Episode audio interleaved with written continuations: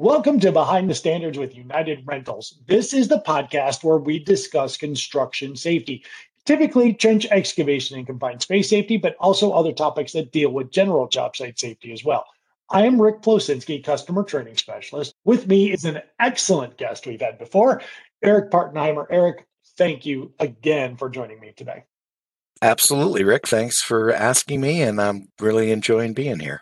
So, our conversation will hopefully be informative and educational so we can help you avoid injuries and fatalities while on the job site. And today, Eric and I are going to take a deeper dive into the alternate entry procedures that are listed in both the general industry and construction confined space standards. Now, in our training classes, we come across a lot of confusion about this quote classification of confined space that differs from the definition of permit required confined space and non permit confined space. And actually, Eric, in our classes, we discuss alternate entry as a separate classification of confined space, but in actuality, this is more like a subcategory of the permit required confined space, is it not? That's true. It, it, it, meets the criteria, but we've only have one hazard, and that only hazard that can be in there is an atmospheric one. And the way it's defined in the book is, or by the standard is, and you can control that with continued forced air ventilation and make the space safe for entry. We'll discuss safe for entry as we go through this uh, particular procedure as we go along.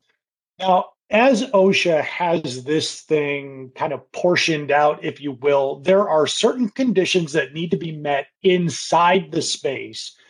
And then there are certain procedures that you need to follow. And if you can satisfy all of the conditions and follow the procedures, you can classify the space as an alternate entry. And as such, there are certain portions of the confined spaces standards that you need not have to comply with. So, first things first, kind of going over a, a little bit more and a little bit deeper dive into the conditions that need to be met. The first one I think you just alluded to was all of the physical hazards in the space have to be eliminated or isolated, or they just don't exist in the first place. But you still have one potential or actual hazard that remains, and that is atmospheric hazards.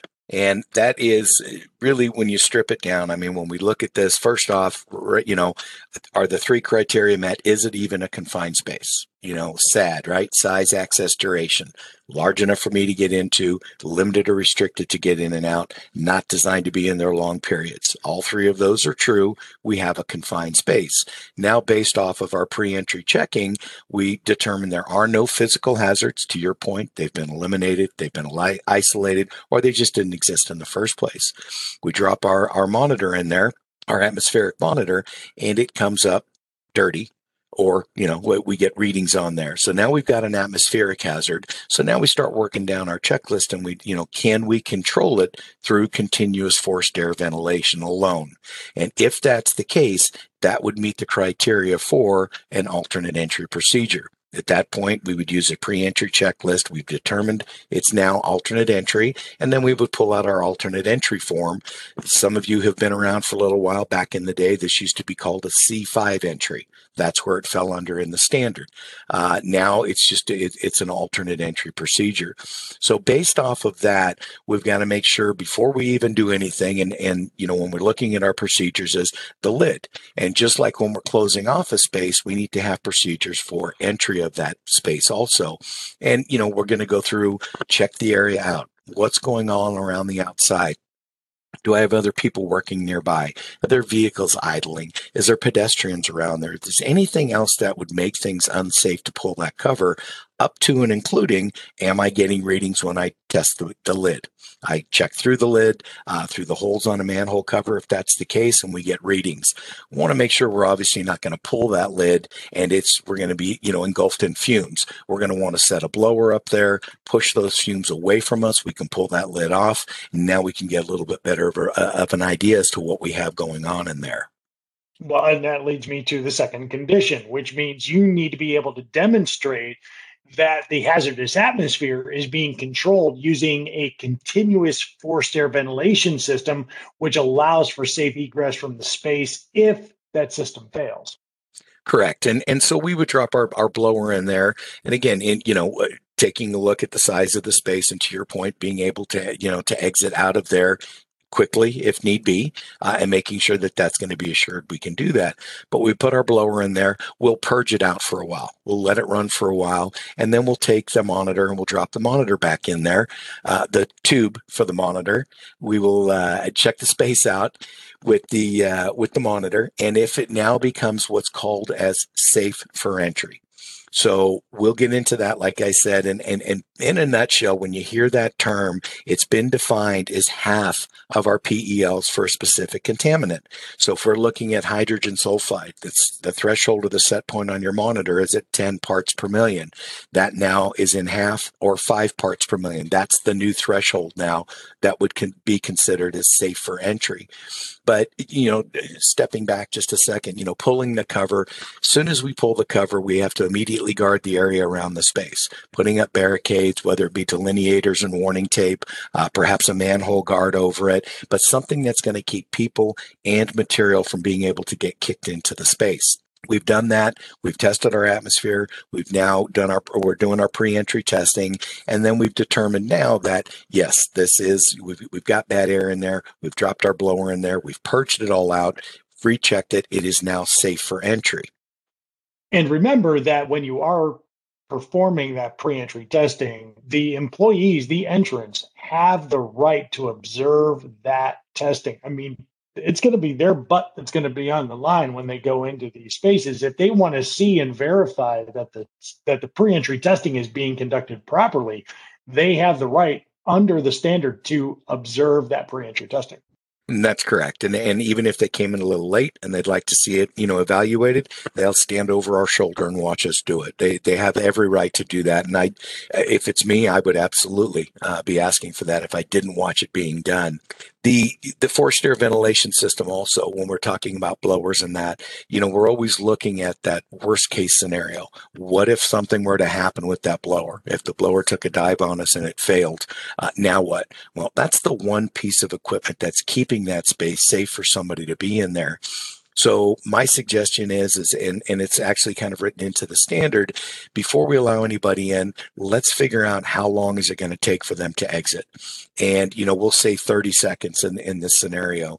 And I'll turn the blower off, leave the monitor in there. If I don't get any readings for a minute, two minutes, we're fine with that 30 seconds. If the the substance starts to come back after say 10 seconds i start seeing an elevation on my numbers.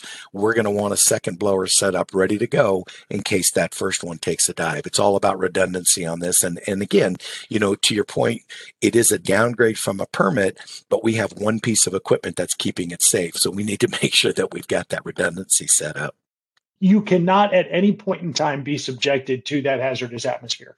So, no matter what, you do need to verify prior to entry that you are going to have that requisite time in order to for people to be able to evacuate from that space should that piece of equipment fail. Correct. And when we talk about the ventilation also and, and you know we're still pre-entry. We haven't let anybody in there but now we've decided it qualifies as, as alternate entry in there. As far as your entry and exit goes it's basically a safe method to enter and exit. So there is not a requirement for a retrieval system. Now, a lot of customers will have it in their written program. If they are using alternate entry, they will be using a retrieval system with it, which is perfectly fine. Uh, to your point earlier, you were saying about the permit required. There's a few things with this one that are not required eh, probably a good suggestion, but they're actually not required, meaning to me, they're not citable. You know, we have to make it as safe as we can. We have our general duty clause, but if you're following the letter of this, there is not a requirement for an attendant. We could call it a hole watch. We can call it somebody else up on top who could help out, which would is what we would want to do. But their job is not solely the entrant. So they could multitask in this type of an entry. They would be up there to be able to help things out. And also if something were to go wrong, pull the person out if we had them hooked up to a retrieval system. But in this instance, a ladder is perfectly fine for entry and exit. As long as it's secured, as long as it's three feet out, uh, we can certainly do that. But if we wanted a retrieval system, we could. Keeping in mind, if it's in our written program that that's how we're going to do the entry, that's what we'll need to do because that would be the citable part if we weren't utilizing that. you talk about the other thing, uh, the other stuff that that's not a requirement on here, the call for rescue service. So in a permit required entry, there is that provision that says that you have to pre-identify an entry rescue team. Now, best practices should tell you if you're entering into a confined space, we probably want to know who's coming. Again, if I didn't for whatever reason, it's not a citable offense on this one. We're on a permit required. If I didn't make that call, that would be considered citable. So there, there are a few things that are a little bit different with this. And I think the safe way in and out, the lack of, or, you know, the potential that of not needing a, uh, an attendant is there. And then also on the, uh, the rescue side of it. And that's bringing up something that I bring up in class as well is look, you can adopt any one of these heightened safety measures that that are required for a permit required confined space, apply them to your alternate entry. It doesn't mean that you're reclassifying that space. It just means that you're taking additional safety precautions for your alternate entry and you need not comply with certain portions of this uh, confined spaces standard. So, you know, we've kind of talked about some of the things that you may or may not have to do, but when we go back to, to the nuts and bolts of it, uh, you know, when we talk about the continuous ventilation on there, it's very specific. And, and when we talk, you know, in, in classes about the role, the different roles of a supervisor, an attendant, and an entrant, with the entrant, you know, they need to be trained on all aspects as far as anything that they may conceivably be touching. We want to make sure they're trained up. And, and that comes with ventilation on this one. It's very specific. Ventilation needs to be where the employee is or where they're going to be. So if they're moving from one side of the space to the other, they're going to want to push that duct out in front, get some ventilation going, and then make sure they're feeling air as they're working in there. Needs to come from a clean air source, which always uh, elicits a smile or two in a classroom because it seems like such a no brainer. But quite a few times where we've seen it. The blower will be set up, and if it's hot or cold out, what's the vehicles doing in the area? They're idling away. Where's that exhaust going? Right into the space. So, you know, before we allow anybody in, put your monitor next to the intake. Make sure I'm pulling in clean air and maybe continuously. Maybe that's part of my procedures on top is every once in a while, we'll just double check it. And, and, and, and make sure I'm just looking around the area. I don't have any potential the continuous monitoring needs to be in there, and that's the key word is continuously. Uh, we'll leave the monitor in there; it stays in there as long as the blower is. Uh, in fact, the blower when we're when we're exiting the space is the last piece of equipment that comes out. Uh, the entrant will come out. We'll pull the monitor out. We'll pull the ladder out. We'll pull the blower out. Once the blower's out, the lid can then go back on any hazards that may come up during there obviously we want everybody out as, uh, right away. You know whether it's the entrant who has is figured out maybe something's going on the hole watch up on top uh, maybe they're starting to get an elevation because maybe the work that we're doing is starting to overpower the blower. So if that's the case we'll pull everybody out get a larger blower. If that's not feasible because the duct is going to be too big and it's going to inhibit their ability to get themselves out of there, we're going to have to figure something out. There are things called diffusers, which actually would take the duct and then at the point of the manhole, it actually smalls it up to about a four or five inch uh, little area. And then the duct would be connected down below from that. So that diffuser allows for somebody to get in and out, but it still maintains that good forced air coming in the space got to be reevaluated. You know, how did the hazard develop? So if we did have something develop, and again, we're going to pull everybody out. It, it, could be again our work is overwhelming it, or maybe it's just there's something else that's being introduced into the space. And then we need to make sure that we take measures to protect the employees from that hazard prior to reentry.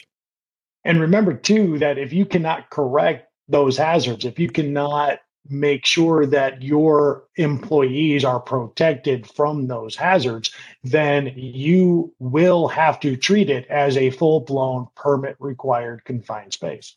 Yeah, and that's correct. And I think this is also one too that people will think, well, if I'm controlling the air with the forced air, this is now a non-permit and that's not the case. This is an alternate entry. It has its own specifications. It is not all the way down to a non-permit entry. A lot of the similarities are with it, but it's not a non-permit entry. It is an alternate entry. The other point that we need to make, and, and this kind of ties into that, is if entry is needed to eliminate any of those physical hazards in the space, you need to treat it as again a full-blown permit required confined space until those physical hazards are eliminated the hazardous atmosphere is eliminated, then you can go ahead and treat it as an alternate entry confined space as long as you can not only meet the other conditions inside the space, but you can follow these procedures that you're that you're discussing.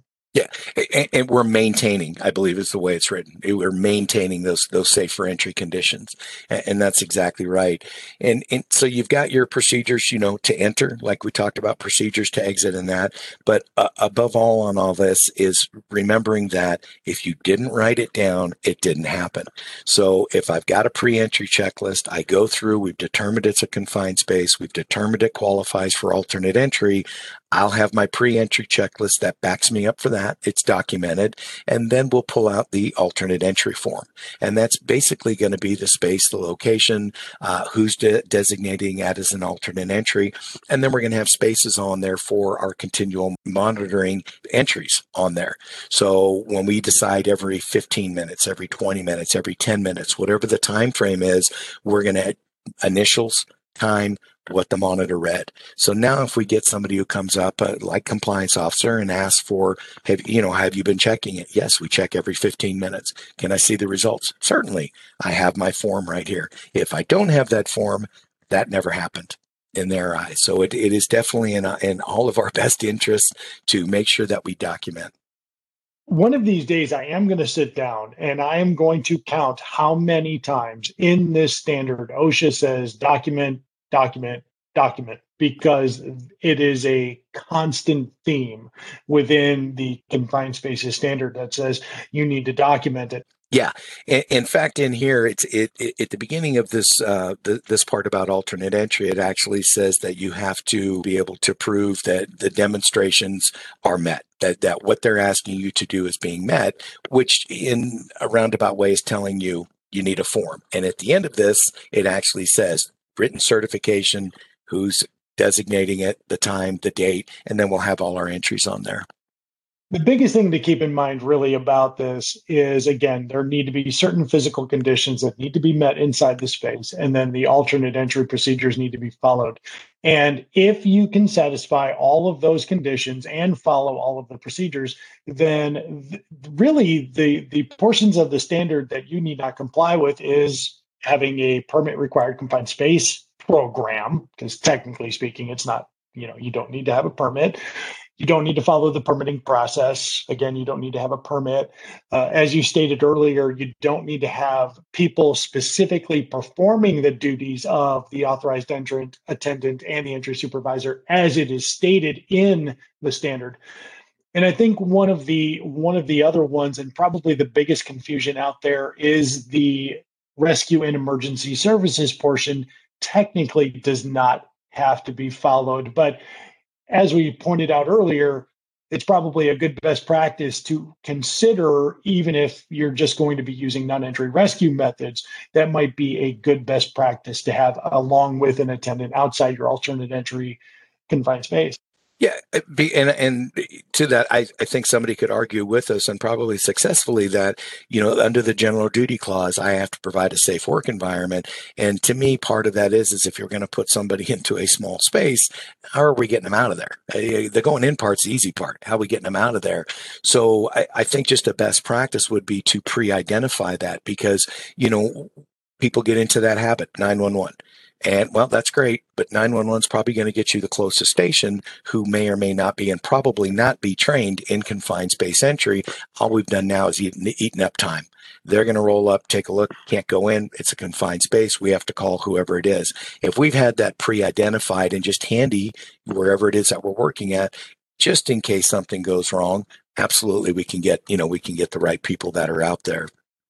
So the bare minimum isn't really the best practice. It's just the bare minimum of what's required. You really do need to consider the job that you're going to be performing, the type of space you're going to be going into, what type of access and egress do you have from that space in order to really identify the hazards associated with that space. And likewise, what safety precautions should you be following, even though they might not necessarily be required at the end of the day if something were to happen general duty clause says you did not maintain a safe and healthy working environment for your employees listening to us talk on this, you know, we're we're talking about, you know, well, you don't have to do this, you don't have to do that.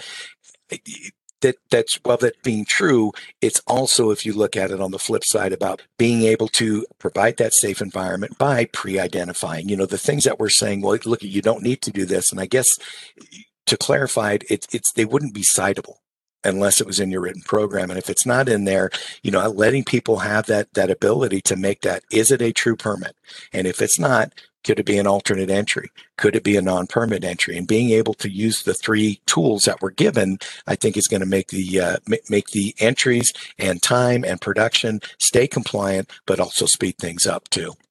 And remember that it's the conditions inside the space that will dictate the classification of that space. Eh, you can you can manipulate it to a point by eliminating hazards but at the end of the day once you've eliminated all of the hazards that you can eliminate if you still have some of those other issues you do have to classify it based on the conditions in the ultimate conditions that you can control inside that space.